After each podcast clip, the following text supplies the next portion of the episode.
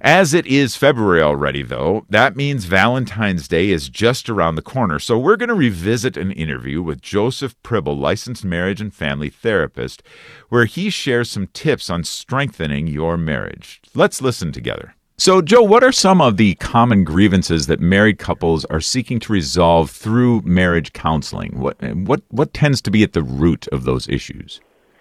Sure, sure. You know, there's a lot of issues that uh, might arise for couples that would um, have them come to therapy, and unsurprisingly, those things are often uh, issues like uh, the couple uh, getting upset or having trouble finding enough time to spend with one another. Um, they they have trouble kind of connecting through a sense of uh, the other person being sensitive enough to what one person might be struggling with or going through. They might um, uh, be uh, just uh, bickering or arguing about you know not having enough help from the other person with stuff happening at home or with the kids. Financial issues are always uh, a common thing that bring people in. Intimacy issues, parenting concerns, betrayals, all of these things are pretty common. Um, and the good news is, is that therapy can be very helpful for helping couples to uh, address these things. And when you ask about what the roots of these issues are, um, not to oversimplify it, but um, but if I put it under one larger umbrella, what I tend to look at is that uh, conflicts uh, arise around these things oftentimes because of an anxiety that comes from an uncertainty over whether one's spouse can say confidently that the other person is there for me now, that mm-hmm. not, might not be a, a, a conscious question that they're asking themselves, but somewhere deeper down, there's this, this sense of, you know, I want to feel secure in what's mm-hmm. happening, and I'm not feeling that security. And when there's doubt there, then negative emotions can begin to stir, and a person can uh, then seek to gain reassurance from the other person, but that often comes out in ways that are not always very productive. And I think of anger as, as one example of how people try to express to the other one that I'm needing something, I'm, I'm, I'm lacking some confidence or some connection, and I'm wanting it from you.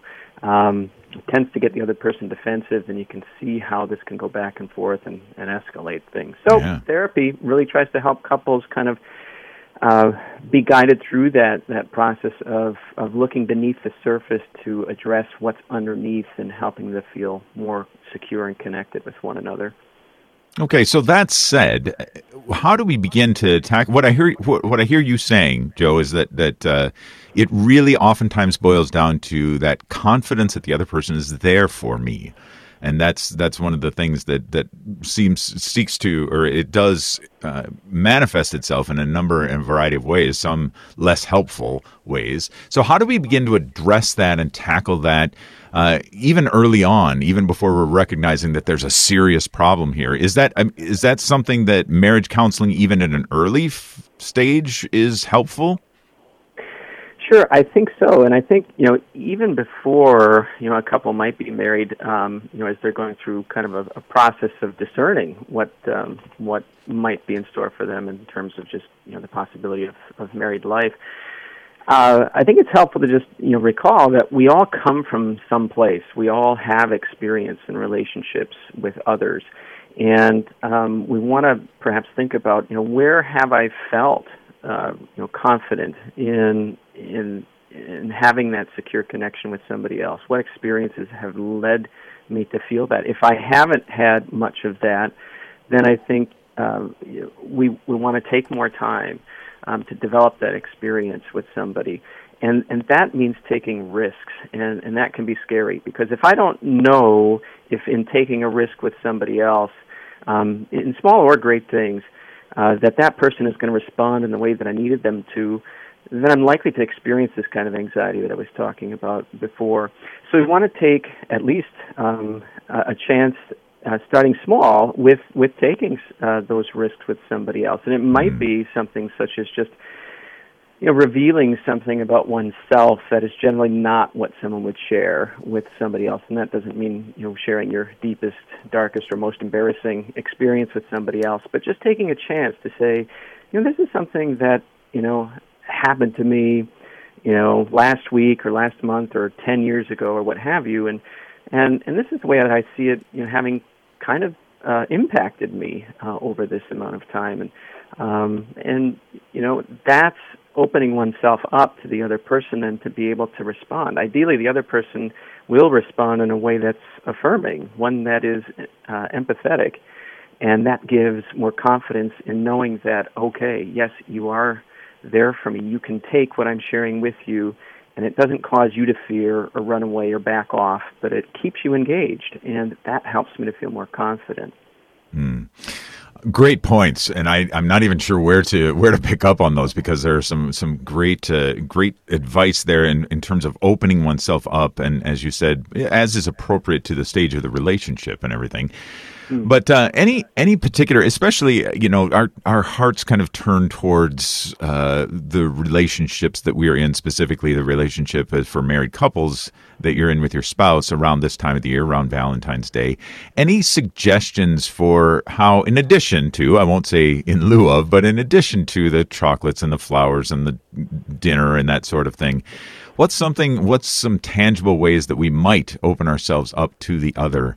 In conversation or in other ways? Yeah, well, I think you know that we're approaching Valentine's Day. It's a nice built-in uh, opportunity within our, our our calendar and our schedules to kind of take a good uh, a better look at where we're we're at and what we want to you know emphasize and and focus on as it comes to being a couple. We can think of you know Valentine's Day as one day, or we can think of our our marriage as a vocation that happens mm-hmm. every day, right? And and then decide that you know, there are little ways uh, that that we ought to and probably need to uh, uh, take advantage of to to stay connected, especially when you know, life kind of pulls us in a lot of different directions.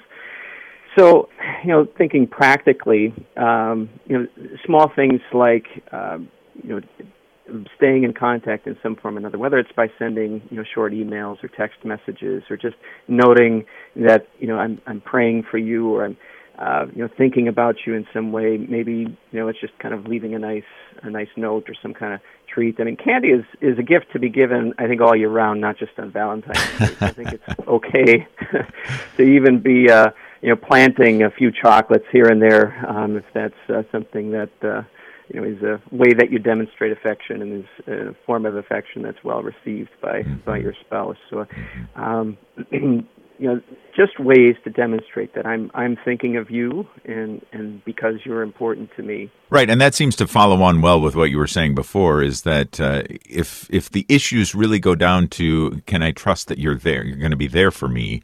Uh, even when there might not be a presenting crisis at hand, it seems like it's always a good idea to remind your spouse that, hey, I am thinking of you, or hey, even though you didn't ask for me to, uh, you are going through my mind, and I want to do something tangible to express that, to show you that. And so, um, yeah, I know text messages are, are a way that uh, my wife and I tend to do that. We tend to um, just send each other, hey, just thinking of you, love you, or something like that, which has really helped. It's helped a lot.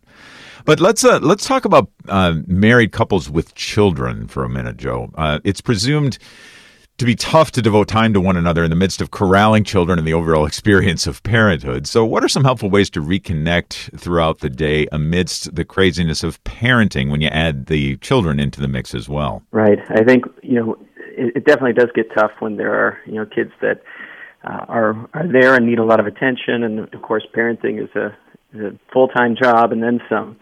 Um, and yet, we don't want to lose sight of the fact that you know the foundation on which you know our family exists is um, us as a couple, and and what flows through that is how we do with one another. Our kids benefit from that as well. So therefore, you know, if you want to think of it as a built-in excuse to say, okay, this is a time for you know me and my spouse uh, to really just be able to focus on one another um, that's that's a necessary element, I think, of of you know, the uh, the relationship, the marriage relationship, but also you know for the benefit of the family as well. So it's tough, sure, you know, especially if you're you know planning some kind of night out or something and needing to find somebody to to watch the kids. That can be a an effort sometimes too.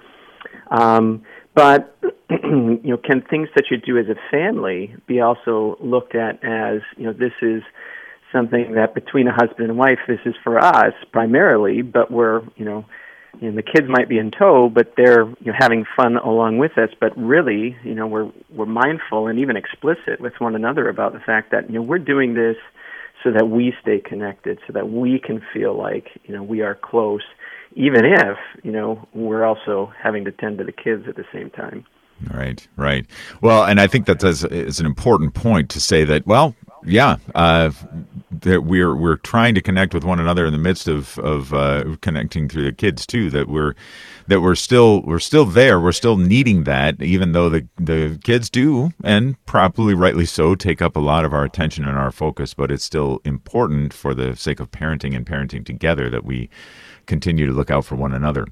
So, good tips, Joe. But I'm I'm thinking in my own life, and I'm guessing some of our listeners are thinking too, is that how can I actually stick with these? How can I actually incorporate them into my life and then make them a regular part of my habit of, of speaking with my spouse? So, any ideas about how one can really work towards having these new these new suggestions stick? Yeah, you know, I it, it can sound rather simple, but uh, I think sometimes, like when you know, I take the uh, example of you know making a New Year's resolution. So many of us make them, and we might stick with them for uh, a while into the new year, but so often they kind of fade into the distance.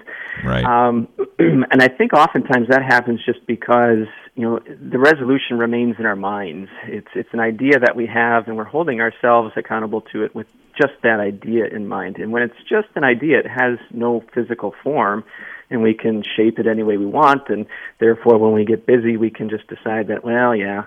I'll, I'll alter this resolution in some way or this idea, and it will be you know, easier for me to kind of um, sometimes just put by the side and and you know let it go.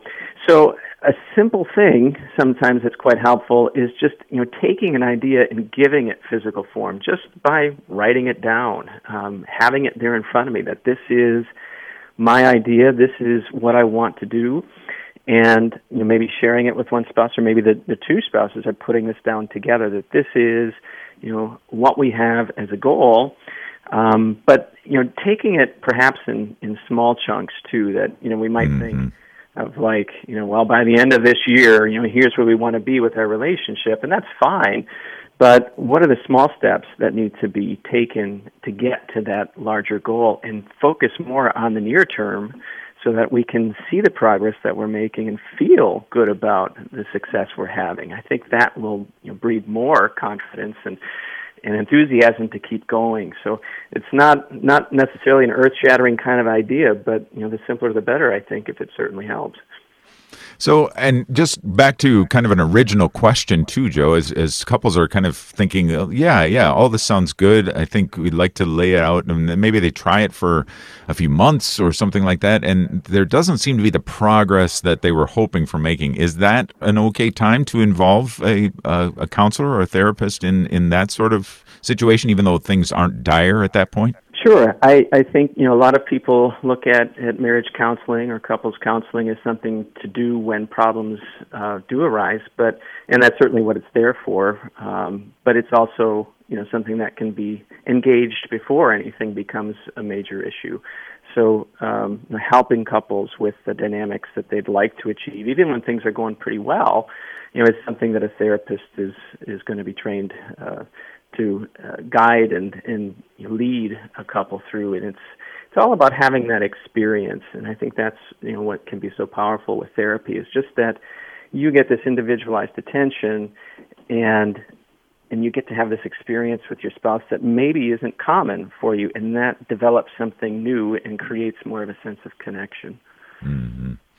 Wonderful. Well, Joe, we're grateful for your your advice, your tips here, and I'm thinking even you know I might treat my wife to a to a Valentine's Day dinner, and and you know maybe maybe the first step in terms of implementing some of the things that you suggested today is just to have the conversation, saying, "Hey, how might we grow closer together in the midst of our our marriage? And um, and just say you know I was doing this interview with this guy named Joe. So right. so, Great yeah. idea. Yeah. Well, we'll see what happens. Yeah. Right. Okay. Well, Joe Pribyl, we are so grateful that you joined us here on Practicing Catholic. May God bless you in your continued work. Thank you very much. I appreciate it. I have enjoyed this time, and God bless you and all the listeners as well. As a reminder, you can listen to this and all of our podcasted interviews on your favorite podcasting platform. Just search for Practicing Catholic Show on that platform, or you can always go to practicingcatholicshow.com. And just a reminder, Fill out our listener survey. Two to three minutes tops would help us out a lot over there at practicingcatholicshow.com. Coming up next on the show, I'll just bet you know someone who is stricken with some form of illness. When we come back, a special way you can lift them up in prayer. Stay with us.